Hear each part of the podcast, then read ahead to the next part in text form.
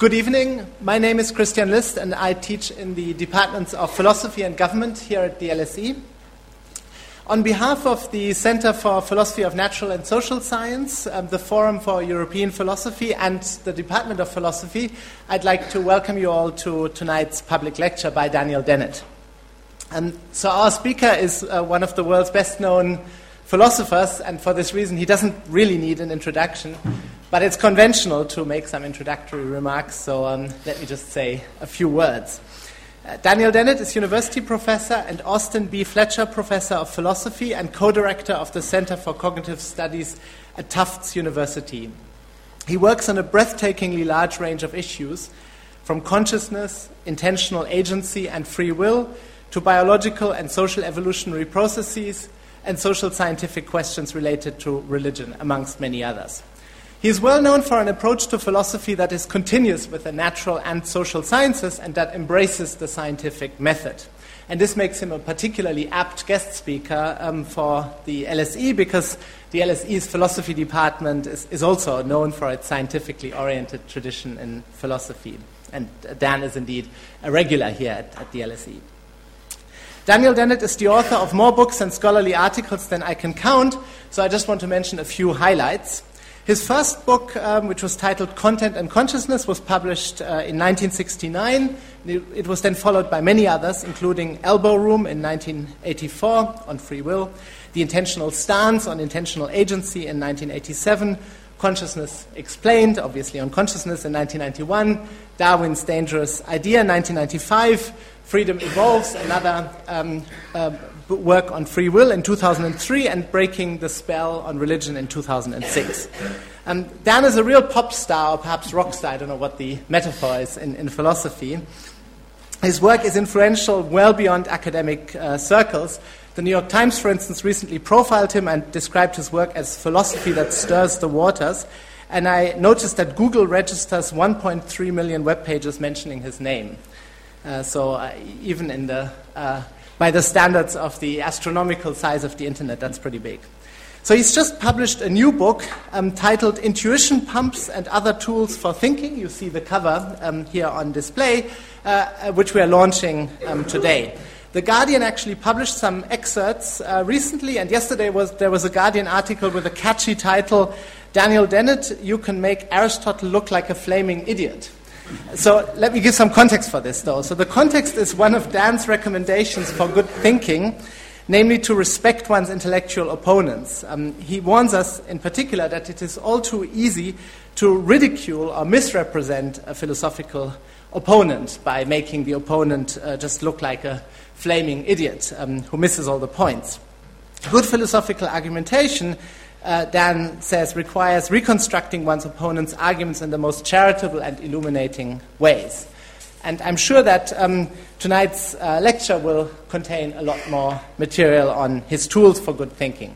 So the format for this lecture will be as follows. Dan will talk for about an hour.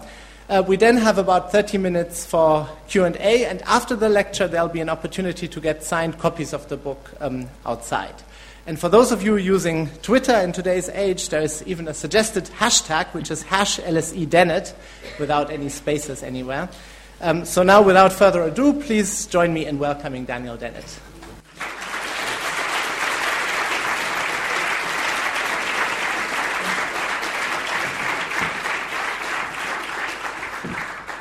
Thanks very much. I guess I have to stay close to this, don't I? If I move away too much, then that's no good. I'm going to start with a little joke. My dear friend John McCarthy, late John McCarthy, who created the term artificial intelligence, he and I were once at an artificial intelligence conference. And the first speaker got up and began to talk, and somebody at the back of the room yelled, Louder! And so the speaker began talking louder and John yelled, Funnier! Impeccable timing. Right? Uh, admired the man tremendously. Okay, why do we need thinking tools? Do they actually help us think better? I think they do. They actually make us more intelligent. And this is a point which I first really appreciated uh, in the work of my also dear departed friend Richard Gregory, the psychologist, the Bristol psychologist, in his book Mind in Science. He developed the idea that tools make us smarter. They don't just make us stronger or more efficient, they make us smarter. And he and I talk about that quite a bit, and I think he's exactly right. So, what I'm going to talk about today are tools for thinking, and uh, these are not uh, the big, expensive power tools of thinking, computers and telescopes, microscopes, and the like. These are, if you like, the hand tools, or better, the brain tools for thinking, the tools that philosophers particularly need to use. And the reason we need them is nicely summed up by my student Bo Dahlbom, who once said, You can't do much carpentry with your bare hands, you can't do much thinking with your bare brain. I think that's exactly right. The thinking you can do with your bare brain is the kind of thinking that chimpanzees can do and dolphins can do, and that's not much, actually. So, what I've been working on recently is how do we, where do these tools come from? These thinking tools come from, and how do we, uh, how do we install them in our brain? And uh, I'm working actually on another book, which will look closely at cultural evolution and that role. Uh, in this book, I'm really talking about the tools that have been recently designed deliberately, mainly by uh, philosophers and scientists. Uh, and that's what I'm going to be talking about today. How many of you know about the Flynn effect? Oh, only one or two hands. Good. Well, then I can. You can at least learn one thing from me today. you learn about the Flynn effect. James Flynn, psychologist, is the one who made it famous in psychology, I guess. But he didn't do the original work on it. It turns out that IQ is up substantially over the last 80 or 100 years. And this is not a function of who goes to the right schools. It seems to be pretty much worldwide, has nothing to do with what your ethnicity is or your gender. And to give you an idea of how big a, a change it is, um, a person who measures 100 today, and the, the, the tests are normalized to 100 is average. Uh, that's, that's, the, that's the mean uh, score. Uh, a person who, who gets 100 today, if you give that same person an IQ test from 1930, they'd score about 130. And if you took a person who scored about 100 back then and gave them today's test, they get about 80, which is considered, you know, on the edge of being mentally retarded. So it's not a small effect. What explains it? Nobody knows. One thing is clear we're much better at taking IQ tests now than we were before.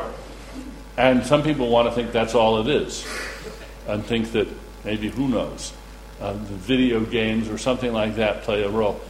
Almost certainly not. And it's not explained by uh, uh, these are, these are really quite well done, culturally independent tests.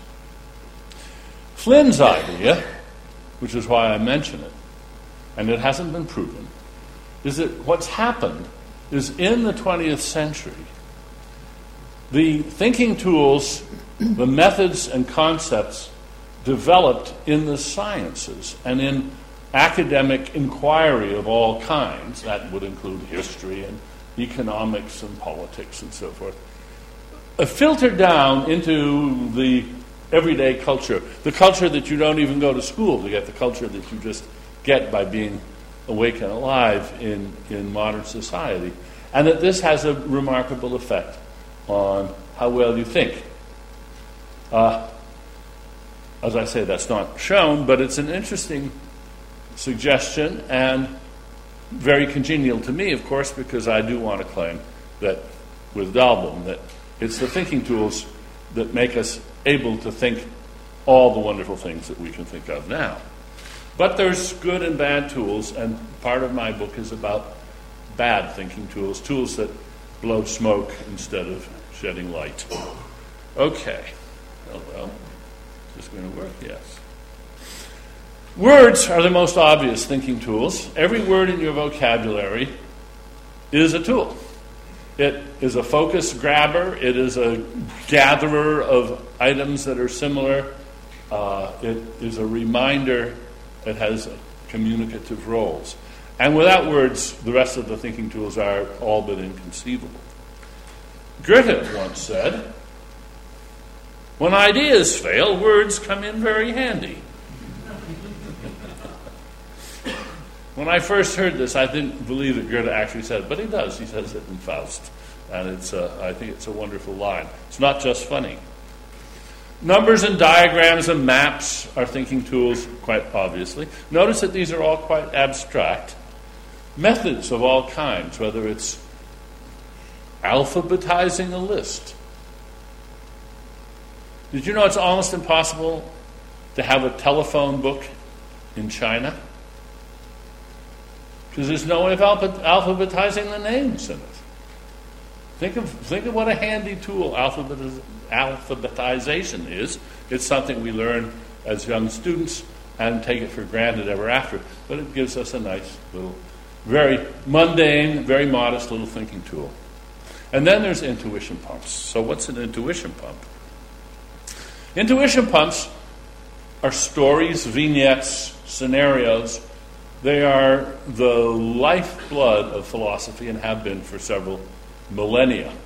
You think of Plato's cave, uh, Socrates teaching geometry to the slave boy. Those are intuition pumps. They're not formal arguments, they're stories that incite ideas, provoke your imagination, and if they work, they stimulate you to suddenly sort of pound your fist on the desk and say, Got it, yeah, I get it. It's got to be thus. That's the intuition. So I'm not talking about intuition in uh, the sense that it's often used in the lay public. You know, uh, uh, did you use reasoning or intuition? Um, in a way, I, I, am. Let me let me say what uh, I'll tell you a little a little story about uh, the early days of artificial intelligence. Hubert Dreyfus, Berkeley professor, wrote a notorious diatribe attacking artificial intelligence called Alchemy and Artificial Intelligence. And one of the things he said in that article was that you could never ever make a computer that had intuition. And uh, my very first published article was a response to that back in 1968. And in it, I begged to differ with him. And I said, no, in fact, it's child's play to write a computer program that's a good model of intuition. You simply have the computer solve any kind of problem you like, come up with any sort of answer that you want, using any methods that occur to you to be useful. And after it gives you the answer, you ask it, well, how did you get that? And it replies, I don't know, it just came to me. Because what intuition is, is when you have a conviction, you haven't the faintest idea how you got it. And an intuition pump generates those. But the good thing about having an intuition pump handy is that you can then examine it, take it apart, turn all the knobs, see how it works, and get some insight into what was it that drove you into that intuitive state. It sort of externalizes the processes that gets you to your intuition in the first place. So it's an indirect way of examining your own thought processes. Um, they're persuaders, they're discoverers, they're attention holders. And several readers sent me messages in the last few days in which they said, Well, you know, I've read your book now, and it seems to me basically all of your thinking tools are about social thinking, they're about interpersonal acts of persuasion. Uh, they're, they're not about, as it were, thinking proper. They're about uh, trying to persuade and convince others. And I said, Yes, but that is what all serious thinking is. The social aspect of thinking is built right into it. Even when you're sitting like Rodin's thinker all by yourself, mainly what you're doing is trying to persuade yourself. And that's also a matter of persuasion, of trying to get yourself to see things in one way or another. This is true, I think, even in a field as austere as, say, mathematics.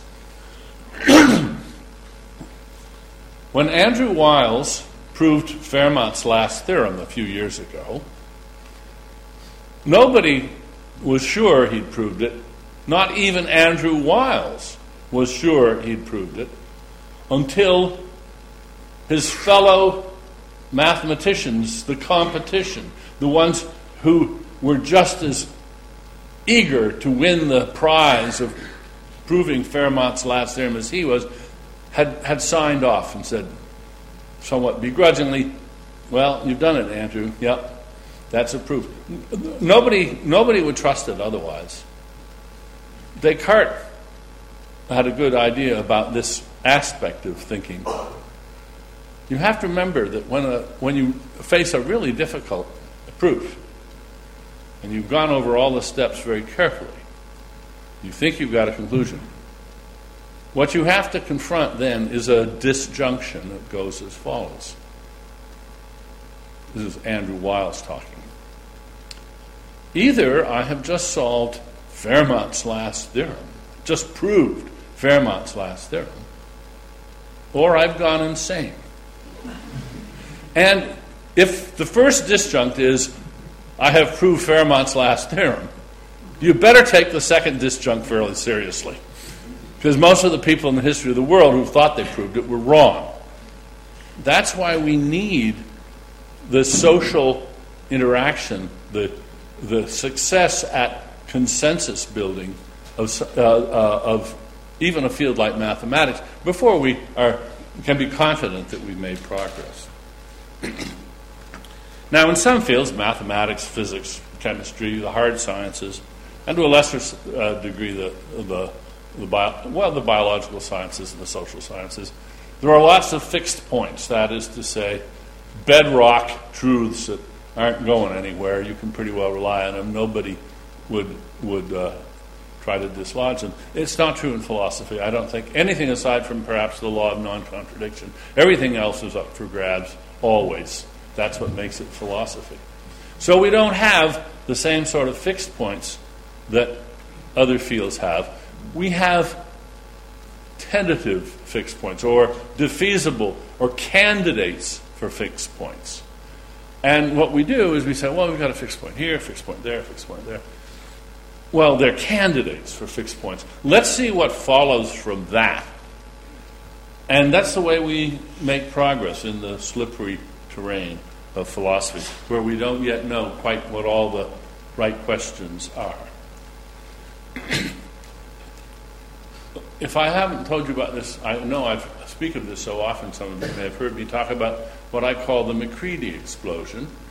I name this after Paul MacCready, the legendary green engineer who designed, among other things, the Gossamer Albatross, the uh, human powered uh, plane that flew across the, the, English Channel some years ago. Uh, he points out that 10,000 years ago,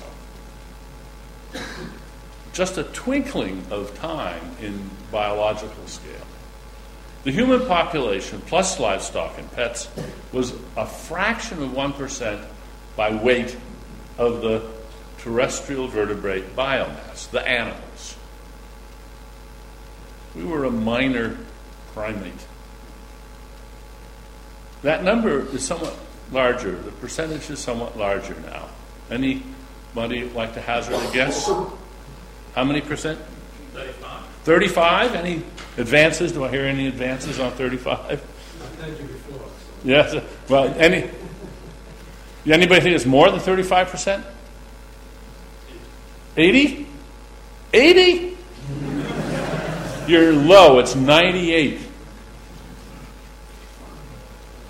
Our species has engulfed the planet as no other species ever has. This is one of the most striking biological explosions in the history of life on the planet. Most of that is cattle. And it's happened, as I say, in a twinkling. The genes of our ancestors of 100,000 years ago were almost identical to our genes today. It's not in the genes. The difference that made this possible is in our thinking tools. Here's how MacCready puts it. He says, Over billions of years on a unique sphere, chance has painted a thin covering of life, complex, improbable, wonderful, and fragile.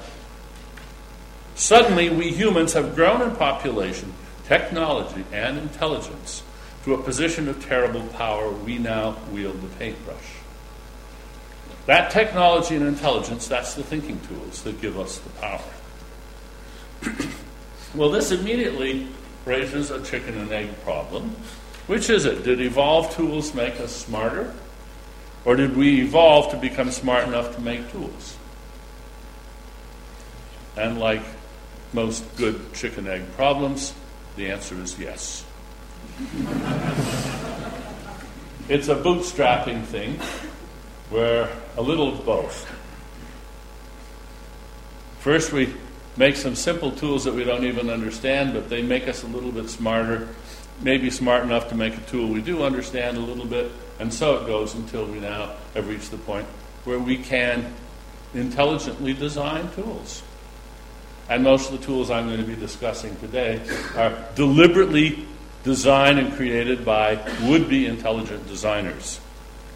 But that depends on a lot of tools that don't have that history. So let's look at some simple tools. The beginning of the book, I have a section of a dozen simple, general purpose thinking tools. Uh, the first of which is familiar to everybody, that's reductio ad absurdum. You might call that the crowbar of rational discourse. It's the great lever that we use to dislodge falsehoods from our opponent's views. We take on their premises and you say, ah, let us assume, for the sake of argument, that your premises are true. Look what follows from it. Crank, crank. Generate a contradiction. Say, well, something has to give. Now, we do it all the time, less formally than that. And it's a very powerful tool. But it's also a, an invitation for abuse of two sorts. I'm going to mention first rhetorical questions. Rhetorical questions, those question marks that occur uh, at the end of sentences, and you're not supposed to answer the question. To a first approximation, pretty close, whenever you see a rhetorical question, it is alluding to an unexpressed reductio ad absurdum. Because the point of a rhetorical question is the answer is so obvious that I don't have to mention what the answer is. Nobody, nobody would, would bother disputing or even expressing the answer. That's, that's the rhetorical force of a rhetorical question. Well, what this means is that very often a rhetorical question marks the most ill examined part of the argument in question. If you want to find a weak place in your opponent's argument, look at the rhetorical questions and see if you can't just answer them. One of my favorites was years ago in a, in a, a Peanuts cartoon strip where Charlie Brown says, Who's to say what is right and what is wrong? And Lucy says, I will. And very often you can actually embarrass your questioner by just trying the answer out, and it works. Uh, worth thinking about whether that works. Um, another thing that, another uh, uh, seduction of, of reductio is since we're always trying to reduce our opponent's positions to absurdities. There's a temptation to caricature them and to be a bit of a persnickety, bloody minded, unsympathetic interpreter of their exact words. And that's so easy to do that, and it's also so fruitless. You always want to make sure that you construct the best possible case before you go trying to make a reductio out of it. Uh, uh, Christian was mentioning that. It was a, one of the points that I made in that excerpt in The Guardian the other day. Now I want to tell you about the surely alarm. I give this to my students. I say, every time you see the word surely in print, a little bell should ring. Ding! You should pause, you should pause and think, wait a minute, wait a minute. Because as often as not, maybe not quite that much, but maybe a third of the time, by my calculations, where you find a surely, you found the weakest point in the argument and the point where, where there's apt to be a mistake. And there's a very simple reason why that would be so.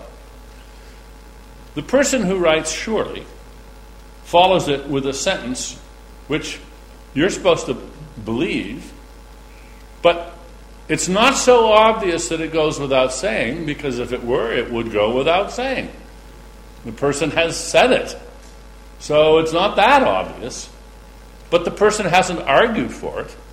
Life is short. So the person has tried to attract your allegiance by just putting a little nudge in. Surely. And then we pass over it uncritically and go on to the next sentence. So I tested this by going online and pulling out, I think, about 75 philosophy papers online and just searching for the word surely and, until I had several dozen examples. And most of them were innocent, but not by a lot. When I say most, two thirds of them were innocent. The rest I thought were clearly signs this is the place you want to dig if you want to, if you want to find a place to drive a wedge in to this person's argument. Now, let's practice. Are you ready? Want a little a little bell should go ding if you hear surely. Um, oh, you could make a computer that could sort fruit, let us say, by color. But surely no computer. I didn't hear anything. You're supposed to go ding. No, I, I mean it really. Thank you. My, my students, after I taught them this, they caught me several times in the rest of the semester. I'd say, surely, and they'd go, ding, and we'd have to stop. So, a, a computer could sort fruit by color, but, but surely it could never prefer one color to another or have an aesthetic appreciation of a color. You get the point. All right, now, what I've done just now, and it takes a few repetitions, as you can see, is I've installed an app on your neck top.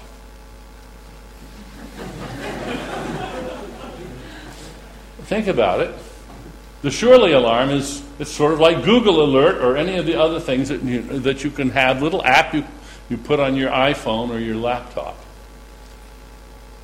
It's made of information. It's just a little habit that's installed.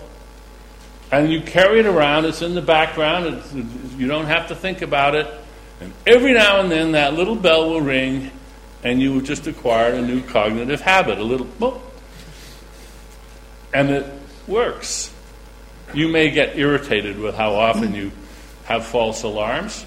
I'm curious to gather evidence of that. Uh, if, if you if you uh, discover some good uh, bad cases of the surely alarm, that is, where, where, uh, where people are, are papering over the cracks in their argument, I'd like to hear. I'm, I'm going to sort of gather some evidence on that from, from readers. So there's the surely alarm. So there I downloaded an app to your neck top. And of course, my using that word suggests that I think your brain is a computer, and I do. It's not like your laptop or your smartphone, but it is a computer. That's what brains do, they compute. They're not pumps like the heart, they're not They're not um, uh, exchange organs like the lungs. They're computers. They take information in and yield control out. If that isn't a computer, what is it? Um, in fact, I think that computers are thinking tools par excellence.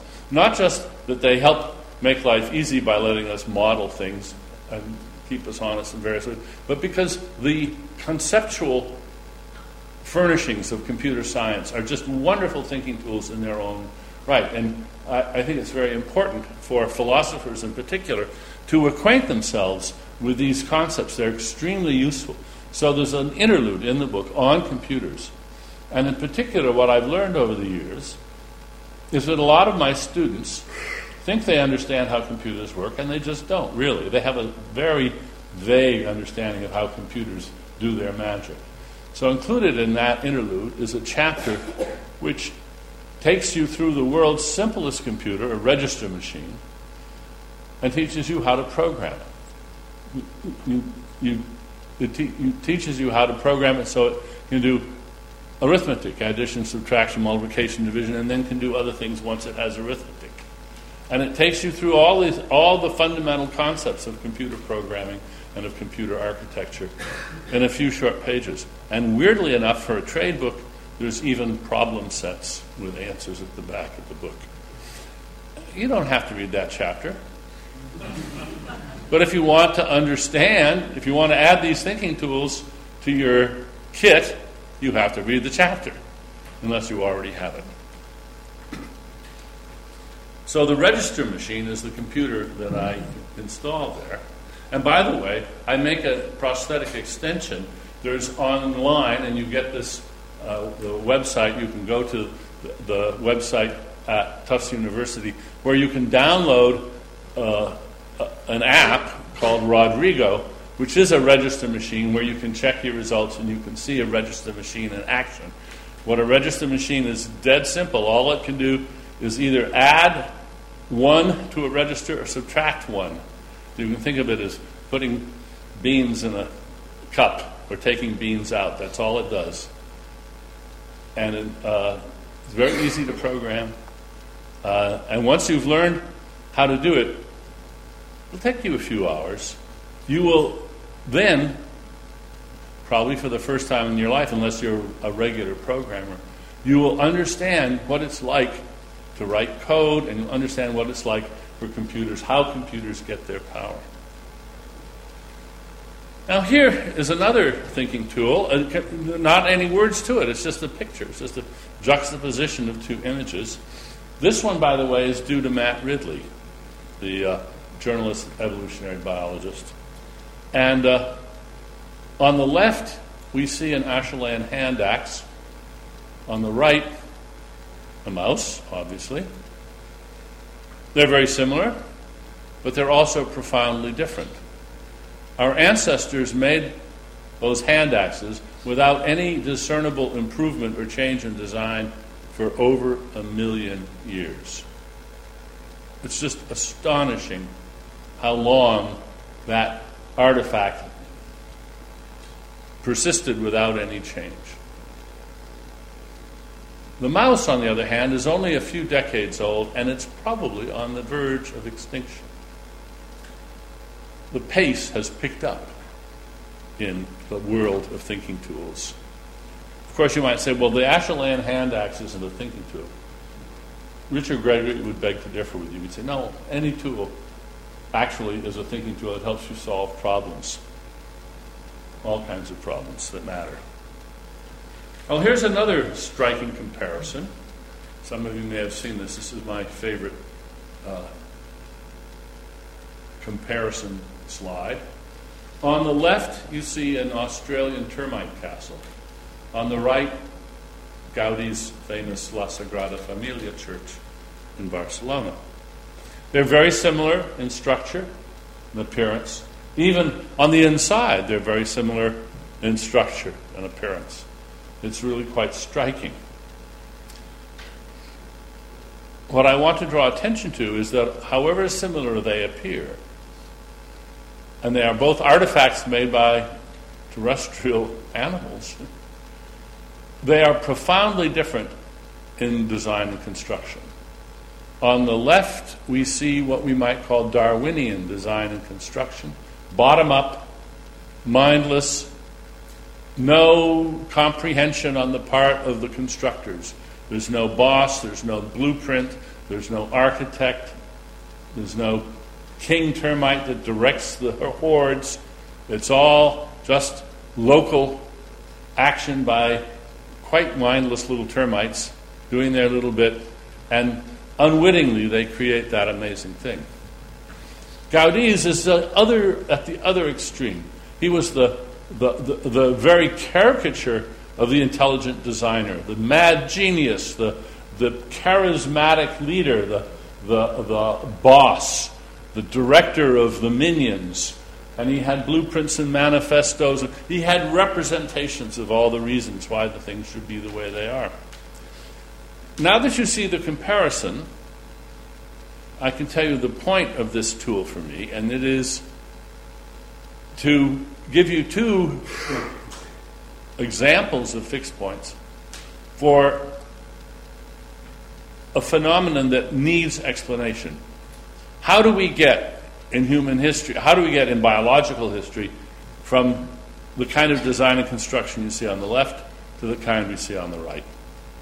Because there's no question that nowadays we have human intelligent designers. We have Gaudis and Turings and Picassos and Einsteins and uh, all sorts of other very intelligent, creative, deliberate designers of everything from automobiles to political systems. How'd they get there? What natural, non miraculous process takes us from one to the other? That's what my next book is going to be about. The evolution of culture tools, where the first tools were basically like termite tools. People didn't really understand their value, but they benefited from them. And it made them a little bit smarter, and gradually get the accumulation of culture. And eventually, we get to people like Gaudi, who did not just have to use his bare brain. His brain was furnished with a host of thinking tools. And that's how he could be the creative genius that he was.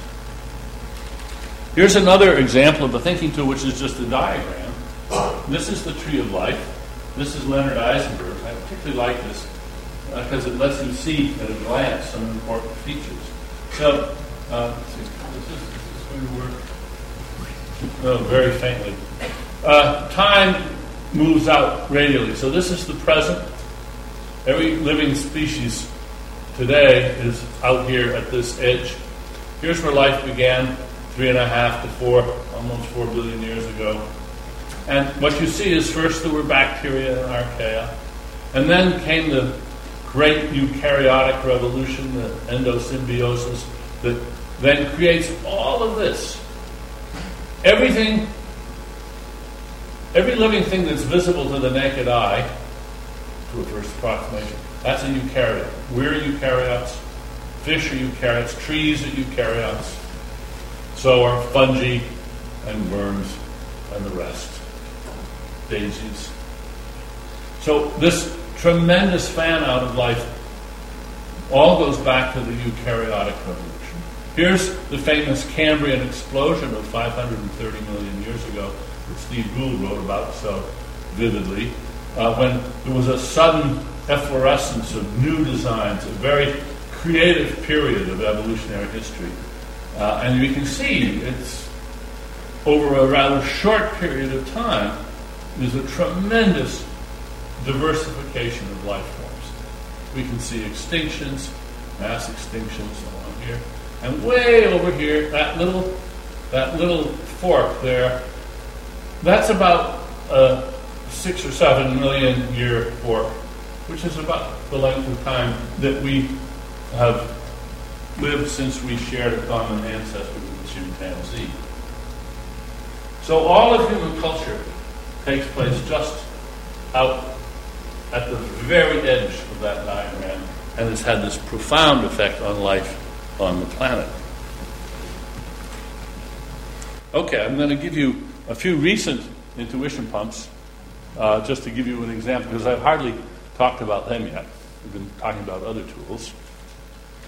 And this is the nefarious neurosurgeon. First, a little bit of science fact. In Amsterdam, Damien Denys, a good researcher, has developed a little microchip which controls obsessive compulsive disorder. You get it implanted in your brain, and it really does a good job. The early clinical trials have been most heartening. That's fact. But now here comes fiction.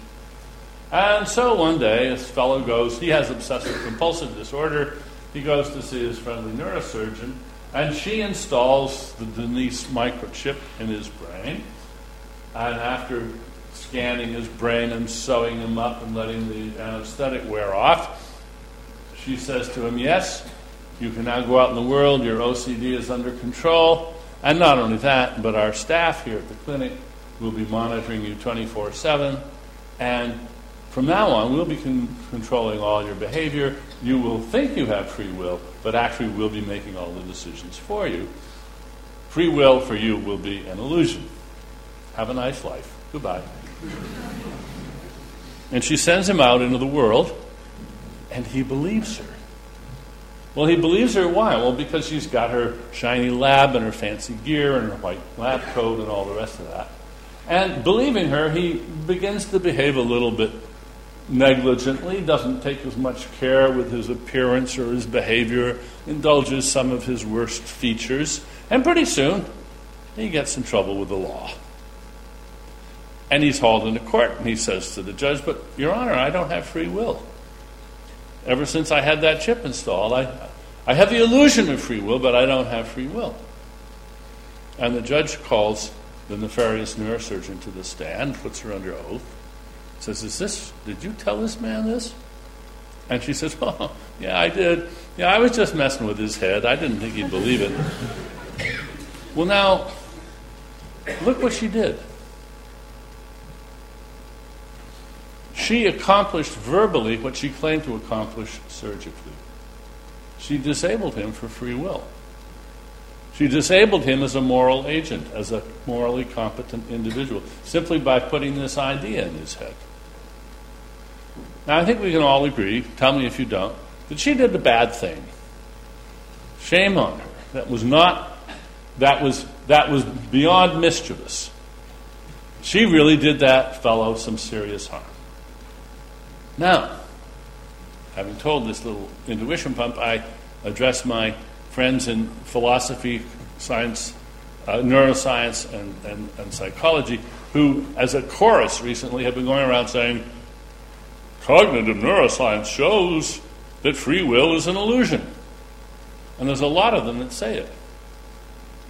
And I ask them, now tell me, why aren't you just doing wholesale what she did retail?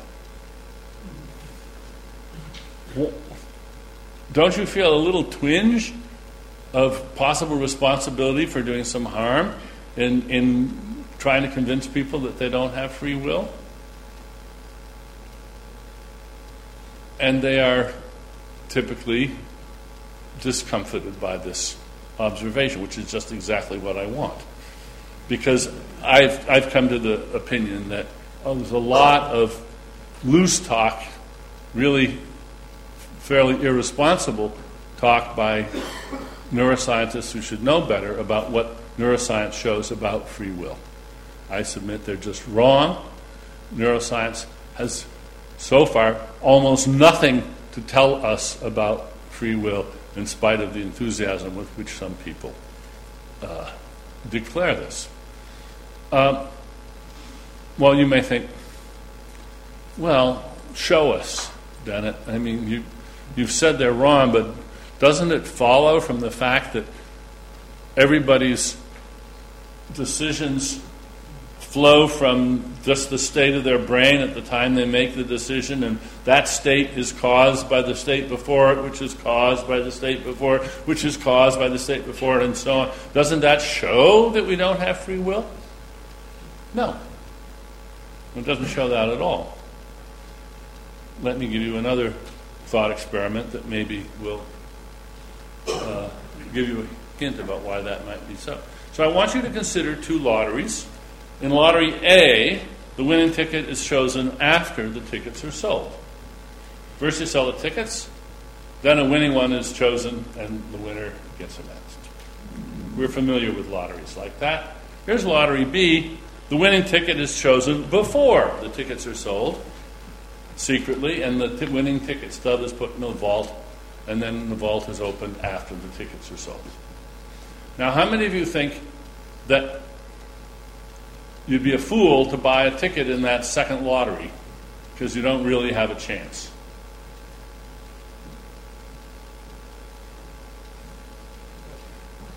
Nobody. The two lotteries are equally fair, equally honest. If you got a chance in one, you got a chance in the other. But now notice if determinism is true, then all your lottery tickets were chosen before you were born. You can think of them as sort of just chosen at the Big Bang, if you like. They're put in your pocket, and as you go through life, whenever you need a free choice, whenever you need to flip a coin, whenever you need a little bit of chaos to get you off the dime, you open the next lottery ticket and it's either a winner or a loser. Is that fair? Well, it's determined. Well, so what?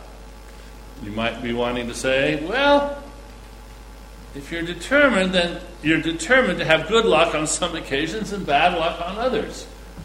Right. But that's also true if indeterminism is true. Think about it. It doesn't matter whether determinism or indeterminism is true. There's chaos in the lives of everybody, and whether it's deterministic chaos or indeterministic chaos makes no difference at all. There's no reason to wish for indeterminism because it doesn't have any role to play in giving you more luck or less luck, giving you opportunities you otherwise wouldn't have, and so forth. That's what we want. We want to have lots of opportunities and lots of luck. You're destined to win a few and lose a few. Since the chaos is as good as random, it's unpredictable, and everybody takes their chances. And it, so this intuition pump is designed to alert you to the fact that the obvious fact that free will is incompatible with determinism isn't so obvious after all. It may not really make any difference whether determinism or indeterminism is true. Free will in the sense that matters, in the sense of moral competence, the competence to make decisions that you're prepared to uh, defend and that you can be held responsible for. I take it that's the key to free will. And not everybody has that. Some people are unfortunate in that they don't have that kind of free will. And we don't hold them responsible, and we shouldn't. And we don't even need neuroscience to tell us that. That's been a principle of, of the law for hundreds of years. We're refining it as we learn more about what can go wrong in people's brains. But just because when something goes wrong in a person's brain, this tends to be exculpating or diminished responsibility, doesn't mean that things can't go right in people's brain. There's a, oh, I forgot to put it in. There's a, a comic, a panel from Dilbert, one of my favorite comics. And Dilbert is saying, um, free will is an illusion. We're all just moist robots. So relax and let it happen. Well, I think moist robots is a great phrase. I've adopted it. I agree. We're all moist robots. Does that mean that a moist robot can't have free will? Prove me. Prove it to me. I say no.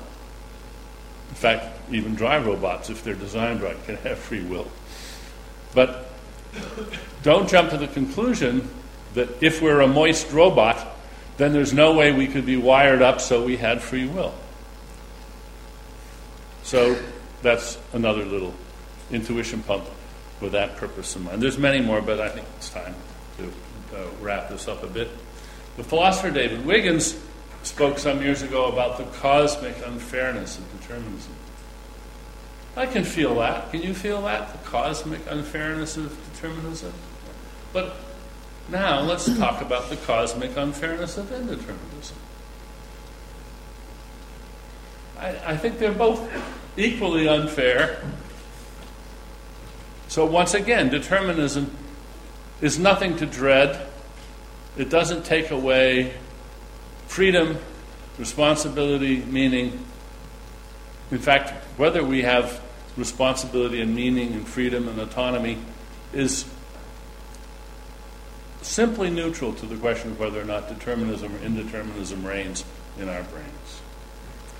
But a lot of people don't see it that way. I'm going to close with this example from my friend Lee Siegel, a wonderful philosopher of religion, actually, and also a great magician and a writer of novels, and a wonderful book on Indian street magic, net of magic. And there's a passage in it which has become almost a motto for me. I just think it perfectly captures the sort of core of what I've been up to all these years. He says, I'm writing a book on magic, I explain, and I'm asked, real magic? By real magic, people mean miracles, thaumaturgical acts, supernatural powers. No, I answer, conjuring tricks, not real magic. Real magic, in other words, refers to the magic that's not real, while the magic that is real, that can actually be done, is not real magic. Now, here's the problem a lot of people think if you're talking about consciousness, if it isn't real magic, then you're just changing the subject. They think this has to, by definition, consciousness is real magic. And the same thing about free will. If it isn't a sort of miracle, then you're just not talking about free will. Whereas what I'm saying is, no, they're real, both consciousness and free will. They're wonderful, they're just not that wonderful. My book has a lot of little chapters, 77. So you can nibble away. It's sort of a tapas book. Try them out, take them apart, turn all the knobs and see how they work. Thanks for your attention.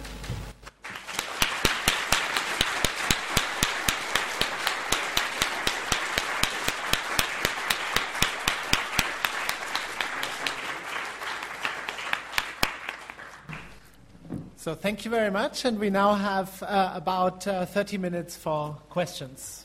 Uh, yes, the gentleman over there. In your book, do you distinguish between, on the one hand, truly intuitive tools, and on the other, reasoning tools? I'm thinking along the lines of, I'm thinking along the lines of Daniel Kahneman, the uh, no, good. They're thinking fast and slow. Fast and slow. Yeah. Can, can you divide your tools up into those two categories? Um, I don't think you can, or at least I don't. Uh, um, uh, I'm a big fan of Danny's work, and uh, I think that um, we always have some sort of fast thinking in the foundations of whatever we're doing. Thinking slow, those are thinking tools. And in fact, they are they're very clearly these are these are the methods that have been designed by the scientists. Somebody was asking me the other day if there was some result reportedly in the Times, I haven't seen it yet, that people actually think slower today on some sorts of problems than they did years ago when this was tested. And I thought, well, that may, that's very interesting if it's true, but I wonder if maybe they think slower because they've learned it's important to think slower on these items, and they're, they, are they are taking their time and making less mistakes. I don't know. But I think that um, Kahneman's distinction is obviously a good one, and it's found many applications. Um, and in particular, he and Tversky uncovered a whole wealth of cognitive foibles, which apparently are sort of part of our animal nature. And so the mere fact that he's identified them shows the sort of recursive power of thinking tools. once you've identified a weakness, you can create a prosthetic device for overcoming it. Once you've identified myopia, you can put a pair of glasses on. Once you've noticed that you can't think well about probability, you can invent probability theory and and discipline your thought with some re- regimens that where you have to follow the rules very carefully and deliberately. Otherwise, you'll go. If you try to do the probability by seat of your pants, you're going to be taken for a ride. And so, uh, I, I like Kahneman's work as a beautiful example of the power of of artifice in improving our thinking. What, what what I have in mind is the, the, the actual um, trick that you gave us with regard to the word surely, uh, that can ri- ring a bell. That seems to me, uh, you know, a good idea, and it can be incorporated intuitively if you, um, you know, if you think about it enough. Uh, oh, yeah, and, yeah, you don't and have you to practice it enough. No, yeah. it, it can be intuitive. Yeah. Well, um, uh, human minds are bristling with little micro dispositions of that sort. Um, think of the Stroop test, where color words are presented to you in different color ink, and people are terrible at identifying the color of the ink. Why? Because they have this little habit. They can't. They can't block the little app in there that reads the word. Uh, uh, you can prove this by simply putting color words in Greek or something like that up, and they have no trouble naming the colors of those. It's because they don't have that app. Um, and so we do internalize and automat- automatize a lot of these tools. And you might say that when we've automatized them, then it's become intuitive. Yeah. Yes. Uh, Just wait for the microphone. Yeah. I'll let you. Are um, can you hear? Are uh, intuition pumps memes? Yes, of course.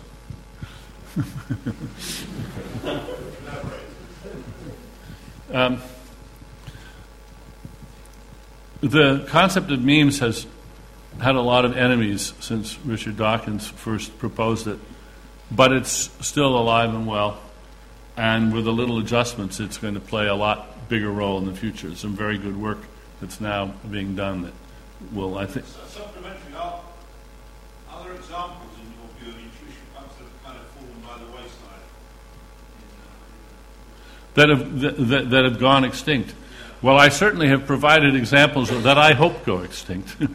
because, in fact, I have, a, I have a special name for what, what I think of as defective intuition pumps in the book.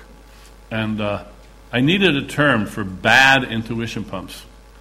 And I relied on my sailing experience. I once was on a crew of a racing sailboat where we had fun making up phony definitions for nautical terms. And one of them was a boom crutch, which is, of course, a wooden stick, a forked stick that holds the boom from falling on the deck when you take the sail down. That's a boom crutch. But in our lexicon, a boom crutch was an explosive orthopedic device. And ever since that day many years ago when somebody invented that definition, I can't think of a boom crutch or hear the word boom crutch without having this image of some poor fellow blowing his armpit off, you know, ouch. And so it was the perfect term for uh, intuition pumps that I would like to extinguish. And so there are a bunch of, of, of intuition pumps that I uh, uh, take apart, dismantle, expose, and now deplore and hope that others will join in deploring them along with me. There's lots of them. So in the f- uh, third row from the top, the gentleman.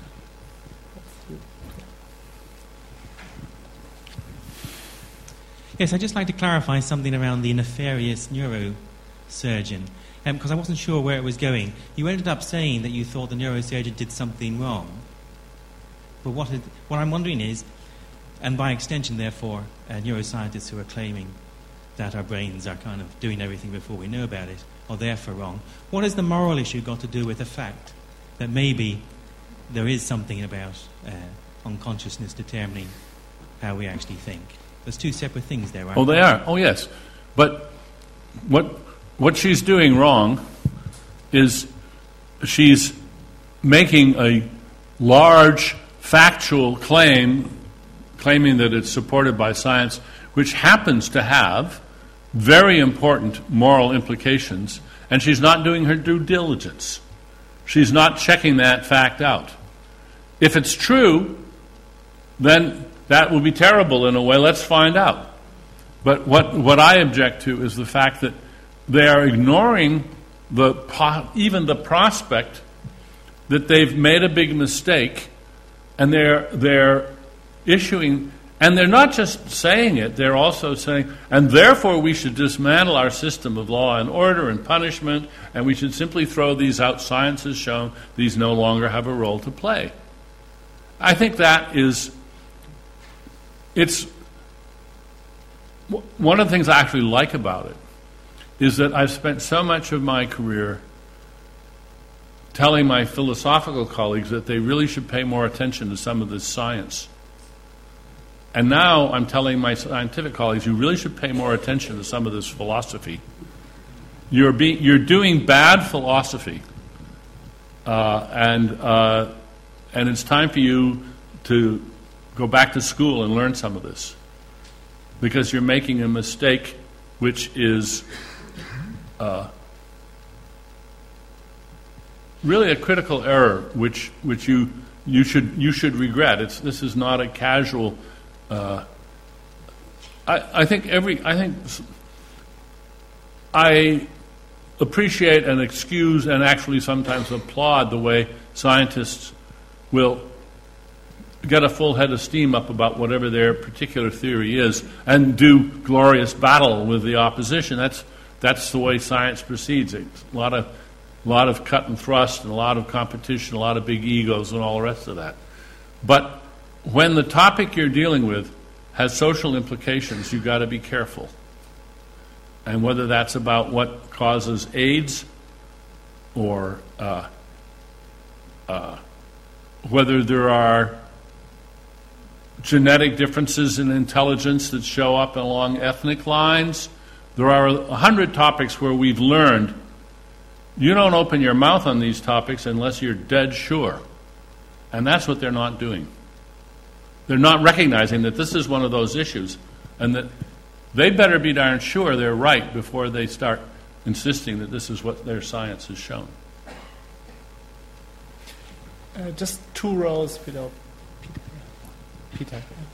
Um, uh, you mentioned uh, the, the, surely uh, intuition pump. Can I suggest a close relative, which is the clearly um, intuition pump. This is particularly used in mathematics, where people say clearly, uh, and then it's something that actually um, you, uh, often is not particularly clear, and, and I think it has the effect of making you slightly switch off and sort of think you must be stupid if you can't see this, so you don't look at it too critically. Yep. Now, usually, usually when mathematicians say it is correct, but very often it's not particularly clear. I once had a co-author who put in a paper and I questioned it, and we actually showed it was after half a page of algebra probably what it was true, but it was certainly not to me not to me clear.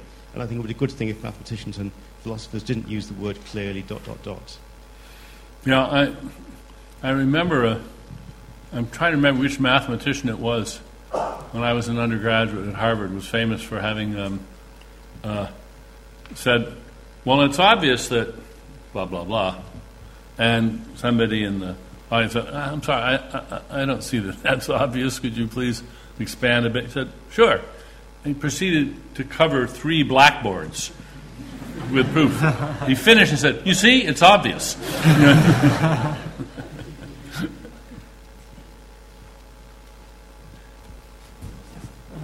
so we'll go uh, just uh, in the front row here.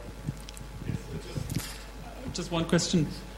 Um, why do you call these intuition pumps pumps? Why this particular type of tool? What do you Okay, why don't I just call them thought experiments, for instance, Yeah. which is what they are.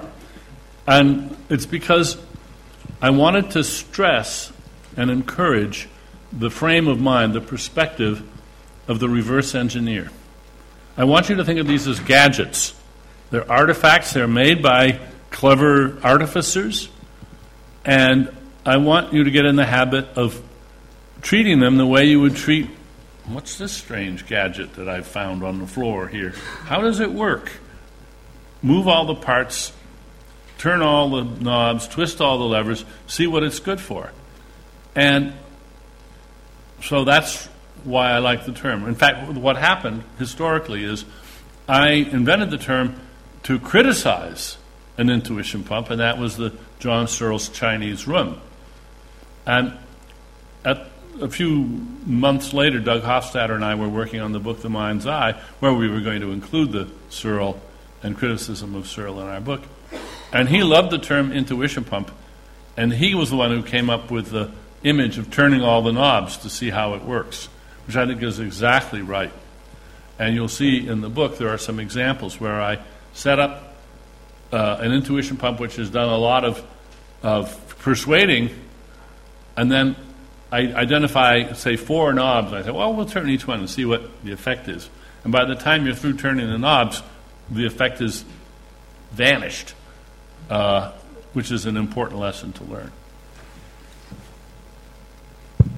A gentleman in the third, fourth row.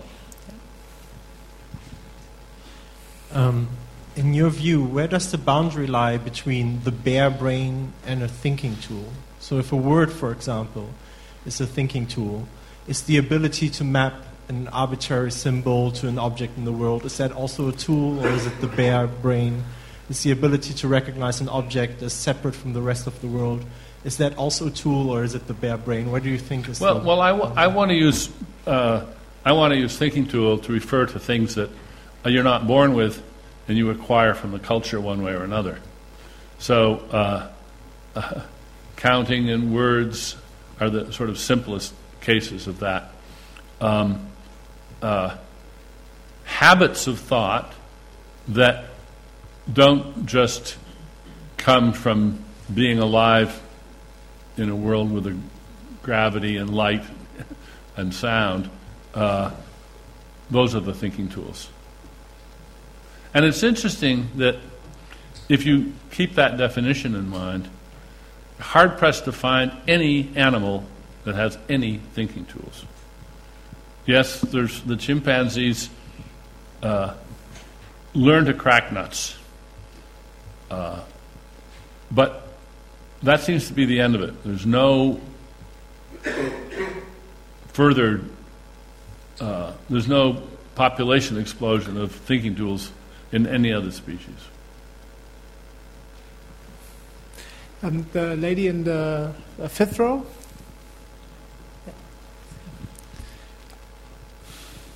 Hello, Mr. Dennett. Thanks for the lecture. It was really interesting. I want to go back to the beginning of your lecture. You were saying that we're definitely smarter now, and it's a fact. So we've got um, a lot of tools that we can use to make this world more interesting and more complex. What I'm thinking is what happened to art and culture in general. We haven't had any massive artistic breakthroughs in a while. You go to a contemporary exhibition and you think, what the hell is going on? It's all rubbish. And we all refer to the better examples from the past uh, about great artists or great musicians. Why isn't it happening now? What, what's, what's the problem? It's certainly going downhill, not uphill. Well, well, my, my personal honest opinion. Why is it There, happening? there's a there's a Latin thinking tool that probably everybody knows here, De Gustibus, uh, but I'm not going to bother uh, uh, uh, uh, articulating it. Um, here's one thing I think is true. Um, the great mathematician Stanislaw Ulam once pointed out that he liked what he liked about poetry, rhyming poetry, is that by taking on the constraint of having to find rhymes, it forced people to do a much more exhaustive search of their imaginations. It was, it was both harder and easier to write poetry if you, if you had constraint. And of course, the same thing is sort of true is true in music, for instance. If you want to write a classical symphony, or if you want to write a, a, a Scott Joplin rag or something like that, there's rules. Rules are tools, and they actually make musical composition, artistic composition easier. And we've had about a century now where the meme of throw away all the rules, uh, transcend all the rules, has uh, had a good press. It's reigned, not absolute, but, but uh, it's, a lot of people have, have taken that to heart, with the result that it's very hard for them to do anything that holds anybody's attention very well because uh, it's too hard to tell when they've actually succeeded in doing what they're trying to do, for one thing. Uh, the, the net on the basketball court plays a very important role, unless you know whether the ball went in the basket. If you've ever played basketball on a court where, the, where there's no net, you know that it's very hard to tell an air ball from a, from a basket. Uh, it's a little thinking tool, a little perceptual tool. Well, if you, the same thing is true in the arts. If there's, if there's no net to tell you whether or not you've succeeded, then uh, it's hardly worth playing.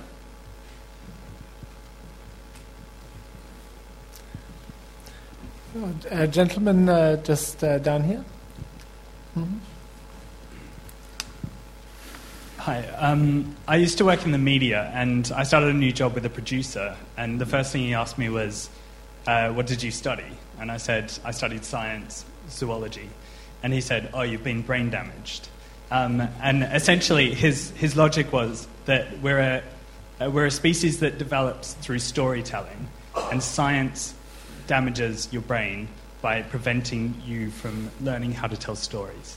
I was wondering what you thought about that. Hmm. I, am amused by the story, um, and but I think uh, first of all, um, the fellow didn't notice that a lot of very good science is basically historical and includes narratives and, and evolutionary biology, but also geology uh, uh, and t- cosmology. Uh, so I think he just doesn't know enough science to know that there are narratives there and that they play a very important role. Um, uh, but that's a common uh, defensive uh, fantasy of people who don't know any science. Yeah, yeah, James. Yeah. Is, is this one? Yeah. Hi. Do um, do thinking tools all share the same functional role, and how do we decide when one thinking tool is better than another? The same way we decide how a carpentry tool is good or bad. What, what can you do with it? And does it make a mess? Does it break things or does it fix things? Um, I think that's the answer. Um, I don't think there are any rules about it. You have to. One of the nice things about tools is that they, they live or die by their, by their functions. Um, uh, a uh, gold plated hammer with a mother of pearl handle is not particularly desirable. Uh, maybe you want, want to make it to give as a gift, but uh, I like the pragmatism of good tools. They work. The gentleman in the middle. Oh, thank you. Um, my question is, we seem to be at a stage to move beyond creating merely thinking tools we're actually making tools that not only help us think, but actually make the decision for us. Uh, like people like Donald Arkin, the, the guy who come up with like the ethical robot, killer robot, he's quite keen on that idea, and he reckon like the robot he makes can be probably behave more ethically than human soldier could ever be. And I reckon it was like I read your uh, article in 2011, and you say you're pretty concerned as you already showed. But do you reckon this is the path that we are actually going down? And so, is there any other alternative, or we should resign to the fact that this is a evolutionary path we need to walk on creating decision-making Yeah. machines instead of making decisions. You raise a very uh, important topic, which I've discussed in the past, but I don't discuss in this book. But let me allude to that. In a paper some years ago called um, Information Technology and the Virtues of Ignorance, I talked about how, as we develop tools that take on this decision making role, we. Um, we enter a whole new territory. Um, let's just look at medicine for a moment. I think looking at ethical robots and warfare is actually uh, distracting. Uh, let's look at, at medicine for a moment. We're about at the point where doctors, because of their ethical uh, commitment are going to start ceding authority to their machines because they will have had demonstrated to them that their machines are better at the diagnosis than they are. And they are going to realize that the grand, swashbuckling diagnostic heroes of recent medical past are probably going obsolete because the technology demonstrably can have a much better success rate. Notice that this isn't just a, this isn't a blessing in some regards. It's going to mean that the whole role of being a doctor, um, uh, being in medicine, is going to be diminished. You're going to be reduced to a button pusher with a good bedside manner. And that is once mind workers like this are as much in danger of being replaced by machines as as factory workers. Um, big changes, uh, big social changes are uh, in the offing. I just received yesterday uh, uh, a tweet about a paper of Norbert Wiener's that has lain unpublished for more than 50 years. In fact, since 1949, where he anticipated a lot of this. He's the man who wrote the book Cybernetics, uh, a hero of mine. Also, by the way, the most distinguished alumnus of Tufts University. And uh, he wrote way back in 1949 that this, these social trends were going, to, were going to happen and we better be ready for them. The, the gentleman with the blue jumper.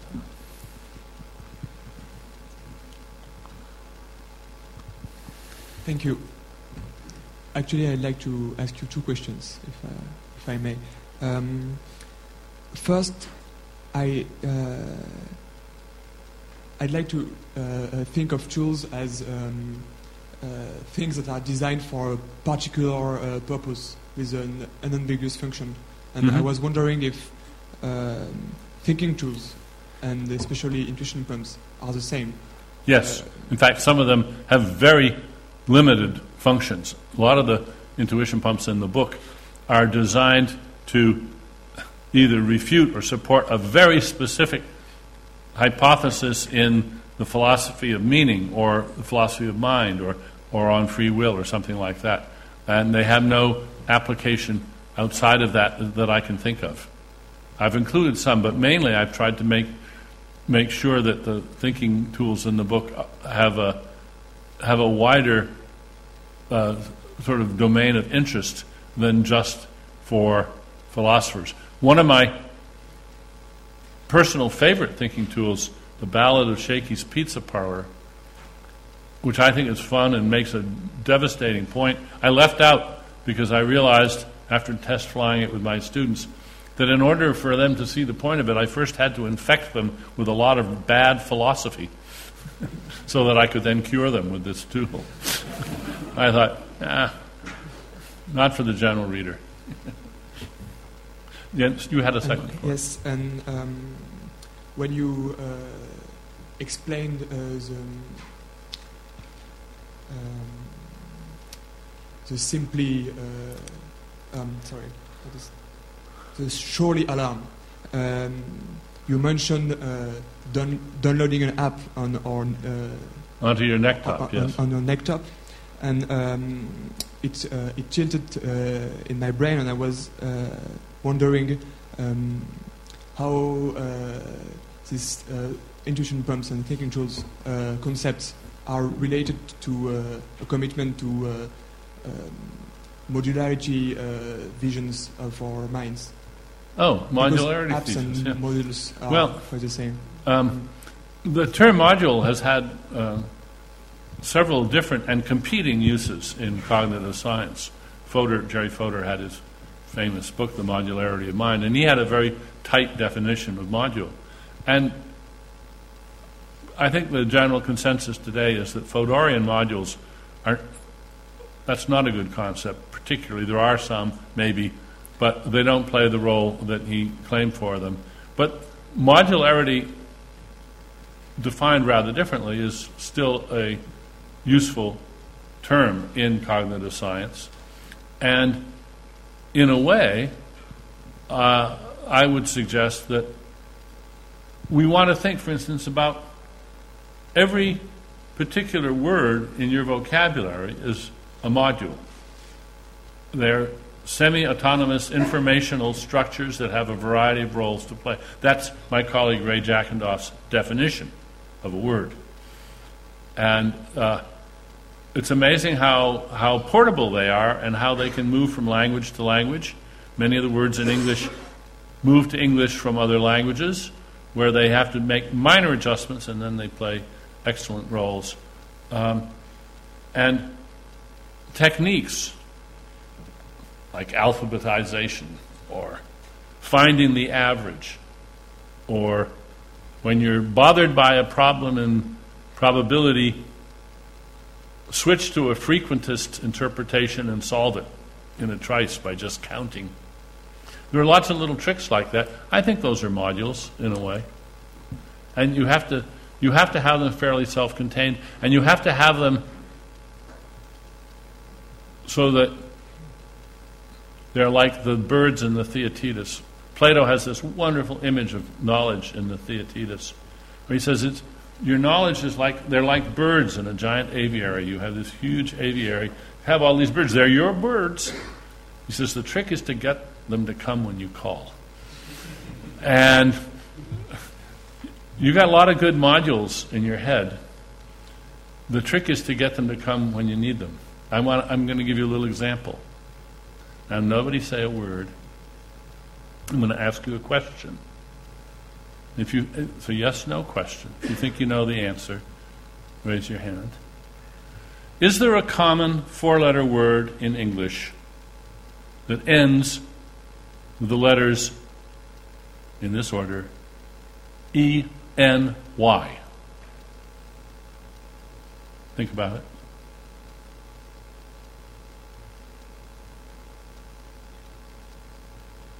Okay, a lot of you, I guess, haven't got it yet. You, you, you haven't got it. All right. Well, I just want to ask you a few questions about this. So, are you inclined to deny there is such a word? Are you inclined to deny there is such a word? You're not inclined to deny that word? Why not? All right. So you don't know the answer. You can't think of the answer, but you're not yet prepared to deny there is such a word. All right. You're not prepared to deny that there is such a word. Now, what happened there? He knows as well as everybody in the room that D E N Y is a common English word ending in E N Y, but he couldn't get that bird to come when he called. Uh, and I dare say that I can read your mind because what you did when you got the problem is you went Aney, beanie, seeny, deeny, feeny, geeny, heeny, right? Yeah. And you went right by it. Huh? Yeah. Okay, so you see, we have these little thinking tools and they don't always work for us. Uh, by the way, that example um, is from Larry Powers' wonderful paper, Knowledge by Deduction, of some years ago. I've often used it. nice little thinking tool of its own. So I think on this uh, note, uh, we are unfortunately out of time. Um, so before we officially thank uh, Dan, um, I just want to again mention that there will be an opportunity to get signed copies of the book outside. Um, and uh, please follow uh, LSE philosophy events on the web, the Forum for European Philosophy, CPNSS, and the philosophy department have lots of things going on. So we hope to welcome you back at the LSE. And on this note, Thank you very much, Daniel Dennett, for a great lecture.